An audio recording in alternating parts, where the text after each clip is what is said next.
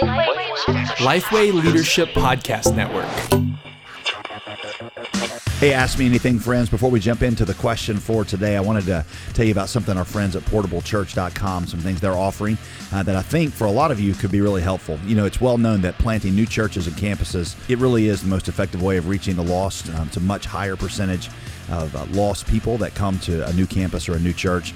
And we also know that launching in rented venues like schools and theaters is one of the most cost effective ways to launch a new church. If you're planning a launch or you're trying to figure out how to do church well in a rented venue, I would encourage you to check out our friends at Portable Church. That team over there is very well experienced. They've helped a lot of churches of, of different sizes. They're able to take your vision and create an engaging environment that will not only serve your production needs, but also help your volunteer retention stay pretty high and get you where you can spend more energy not on setting up chairs but on on actual ministry. So go to portablechurch.com slash lifeway where you can learn more and find free customized resources that will teach you how to launch both portable and strong. And now i hope you enjoy. Ask me anything.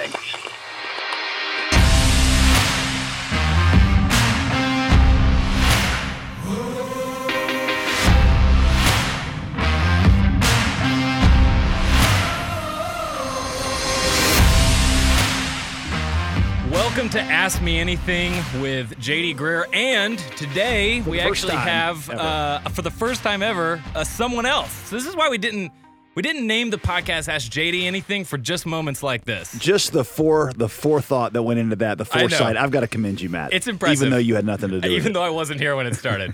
but today we have a, a really special guest, Brian Fikkert. He is the author of When Helping Hurts. one of the most important books to read if you were going to engage in any kind of missions Yes. locally or globally 100%. And actually, the author of a new book that kind of builds on the ideas of When Helping Hurts called Becoming Whole. Um, he's a professor at Covenant College, and he is the founder and president of the Chalmers Center at Covenant College, which is a church equipping organization that tries to help churches walk amongst the poor in ways that are more effective. And so we're really excited to have him here. Like I said, he's the first guest. He's also the tallest person, I think, that's ever been in this office, potentially 6'10. So, that is true So this is this is exciting for a lot of reasons. i finally am able to get some books off the top of my shelf that i haven't, I haven't is been able to get yet so he's been There's a lot of dust up there, guys. Well, Brian, we're really, really glad that you're able to join us and, and talk a little bit. And so, you know, because you're a guest, we wanted to, to give you kind of a, a little bit of a softball question. All right. So, the question we want to ask is Is missions just Western imperialism? Yeah, that's not a very easy question, guys. How about something a lot easier, like you know, who's Jesus or something? Is mission is just Western imperialism? Well, well, clearly the answer is no, right? I mean, the gospel isn't just for the West. The gospel uh, didn't originate in the West, and so to the extent that missions is spreading the gospel, it's not Western imperialism. That having been said, I do think that the evangelical church's truncated understanding of the gospel has often resulted in a syncretism, a mixing between the biblical message and that of Western civilization. So at times, I do believe the missions movement does export not just the gospel, but Western culture. That's really interesting. one of the things you say in, in, in becoming whole is you talk about the american dream being something that it's a story that we're telling and it's the wrong story now let me just play devil's advocate for a minute because usually that's matt on this and, and i have to be the but you know i mean uh, we, we, we love parts of the american dream right i mean the fact of opportunity and, and, and prosperity but why do you say that is so harmful when it comes to missions and how do how, how do good missions avoid that It's a great question. You know, I should preface this by saying I'm an economist. Okay. And so I oh, love economics and I love Western economics. I mean, the truth of the matter is, in the past 30 years, uh, global poverty has been reduced by about 50%. It's one of the greatest achievements hmm. in all of human history. Think of that. In 30 years, the global poverty rate has come down by 50%, and it's largely because of the spread of Western style capitalism. Hmm. And so we don't want to miss that. The, hmm. the truth of the matter is, poverty is plummeting, and it's not primarily because of missions. It's not primarily because of NGOs. It's because of the spread of markets Yeah. from the West to the rest of the world. It's an amazing accomplishment. But stop and think for a second. I think most of our listeners have a sense that something's gone deeply hmm. wrong in America. Can't we feel it? Even though our incomes and our wealth have gone up, families are falling apart, communities are fragmented, the political process is breaking down, loneliness is skyrocketing, hmm. the self reported happiness of the average American is actually declining. Hmm. Uh, mental illness is exploding. And so there's something that's gone wrong, despite our increasing incomes and wealth, despite the fact that to some degree we've achieved the American dream, we've got the stuff, we're not actually flourishing. And what's so interesting is that as we're spreading Western style capitalism, economic growth is increasing around the world, but we're also starting to see the same kinds of things we're seeing in America. Even in places like China and India, where growth is happening, self reported happiness declining, hmm. mental illness skyrocketing. So there's something wrong with the way we're doing capitalism here. There's something wrong with how it's expressing itself that we've got to look at. That's hmm. really good. So I, I, have a I have a quick question. I think when you, when you, talk about this in the in becoming whole, just this idea of like engaging the whole person, which mm-hmm. I thought was really really interesting, and I think you kind of make a, a a really compelling case for how we've kind of split the whole person apart when we do mission. So just kind of explain what do you mean by the whole person and, and, what have we done and what do we need to start doing? So ask yourself, what is the good life? What does human flourishing really look like? Well, as an economist, I've been taught a certain understanding of what the good life is. It mm. comes down to really the anthropology, the nature of the human being, the way that economists conceive of that person. Economists in Western civilization tend to say the human being is fundamentally a material being. We are autonomous material creatures. And so human flourishing looks like having more stuff, yeah. greater income. So, how do you get there? Economic growth. And so that's kind of the story of Western civilization. Make institutions that make our economy grow. We'll have more income. We can buy more stuff. We'll flourish. It's not working that well. Hmm. And what what the Western Church has done, I don't claim this, this insight's unique to me, it certainly isn't. What the Western Church has done is basically adopted what some people call an evangelical Gnosticism. Mm. You know, Gnosticism is this ancient heresy that the body and the soul are separable and that the soul is what really matters. The material isn't really the real thing, the soul is what really matters. I think that the evangelical church has made that mistake. We've kind of said, you know, the story of the human being is fundamentally and solely material is wrong let's kind of tack on this idea of the soul that we get in the Bible. But that soul is kind of disembodied. And so you can kind of think of it this way.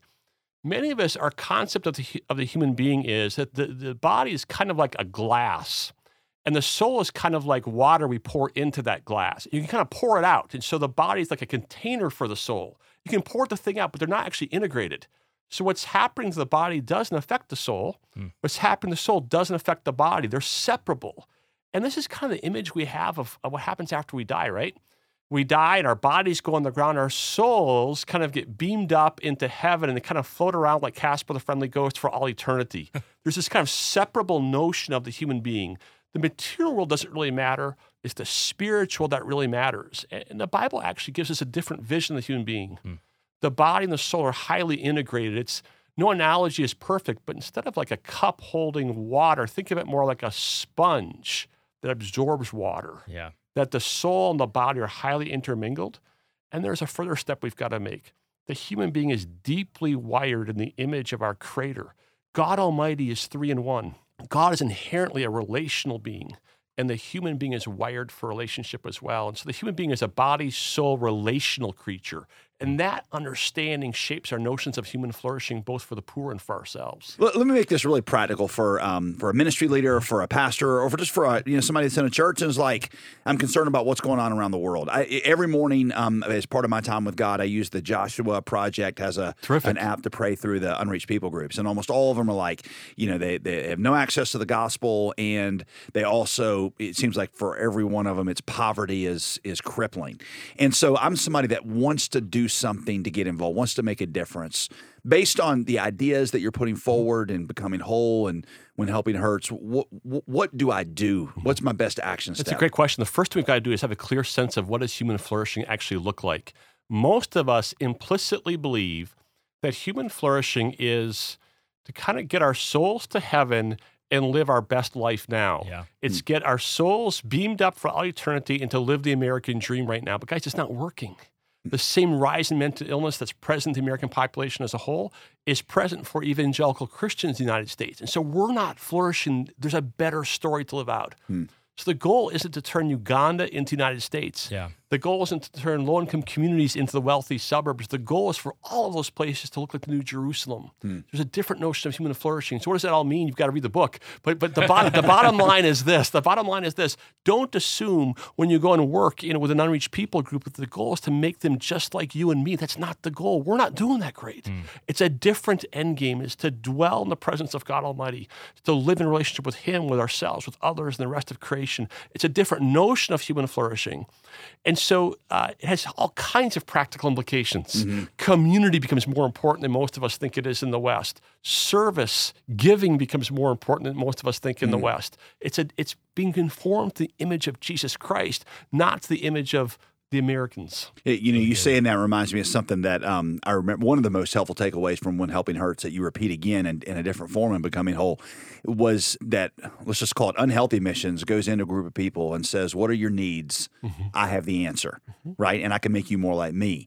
Whereas healthy missions goes in and says, "What are your assets? Mm-hmm. How has God shaped this community, and how can I be a, a part, a catalyst that help you find the flourishing that God has intended for you with all the things that go into the body of Christ?" That's it. You know that what the what the biblical narrative is is that human flourishing is to be a priest king. Adam and Eve were created to dwell in the garden temple of Eden and to fulfill their callings as priests and as kings. As priests, they were to lead all of creation to worship of God Almighty. As kings, they were to uh, be co-rulers with God Himself in His creation. That's the goal for you. The goal for me is the goal for that woman who's walking into your church asking for help with her electric bill. The goal is for her to be a priest king, which means using her gifts and abilities in service and in worship to God Almighty and to our neighbors. And so as we work amongst the poor, that's the end game we're trying to get to. And that shapes everything we're doing. And suddenly it's not about what do you need? How can I fix you? Suddenly it's about what gifts and abilities do you have? How can you live more until you're calling as a priest king with those gifts and abilities? And that shapes it, all the things we're going to do as we work with that person. yeah, it's It's really good. good. So I just want to uh, kind of last question. We have a, a lot of people listen to this podcast. Some of them are, are church leaders, and they're trying to figure out how do we, as church leaders, engage this? Um, how do we set up our missions and local outreach in a way that does this well? And some people are are members of churches that are trying to say, I just with my life, I want to engage this issue. So, what would you say to those two groups as kind of a next step? Well, uh, the first step for the church leader is kind of a tough one. Hmm. I, I would encourage the church leaders to go and poll 10 people in their congregation and ask them the following question Why did Jesus come to earth? Hmm. Why did Jesus come to earth? It's the center of the gospel. And what most of our church leaders are going to hear, evangelical churches, is that Jesus came to die on the cross to save me from my sins. So I don't have to be punished eternally. And that's all true. That's, uh, listeners, relax. It's all true. Okay. Romans 3.23 says we've all sinned and fallen short of the glory of God. Romans 6.23, the wages of sin is death. That's all true.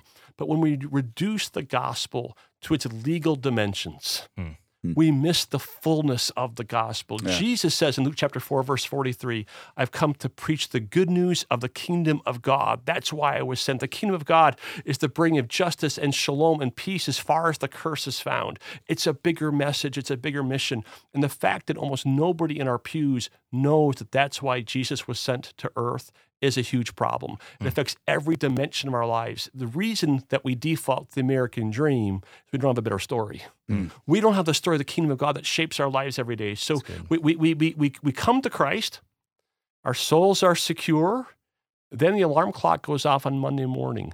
What do we do? We don't have a story. We haven't given a story to our parishioners that says Christ is about his kingdom. and He's called you to live into that kingdom, into that story 24 7. That should shape every aspect of your lives. Without that story, we default to the American dream. It's killing our parishioners, it's killing our churches. My message to the person in the pew is the same one. Why did Jesus come to earth? Press into that story. I believe the gospel is bigger and Jesus is bigger than most of us understand. He's hmm. more. There's more here for us. That's really, really good. You got Matt's attention because you mentioned one of his favorite books, Your Best Life Now. So But he's got an Alabama.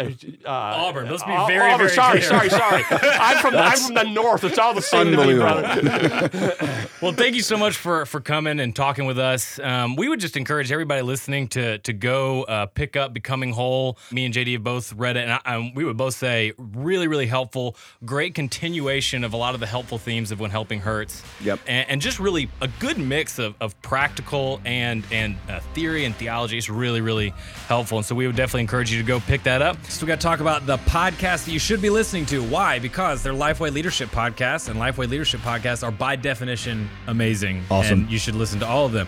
And so the one we wanted to actually talk about today is the One Thing podcast with Scott Sanders and Derek Hanna. Uh, great podcast. They cover things like handing off ministries, knowing when to say goodbye, growth barriers. Uh, really, really, really helpful stuff. Uh, so just look up the One Thing on your favorite podcasting app and subscribe today. Thank you to Brian for being here, and we will see you next time on Ask Me Anything. Thanks, Thank you. Brian. Thanks so much.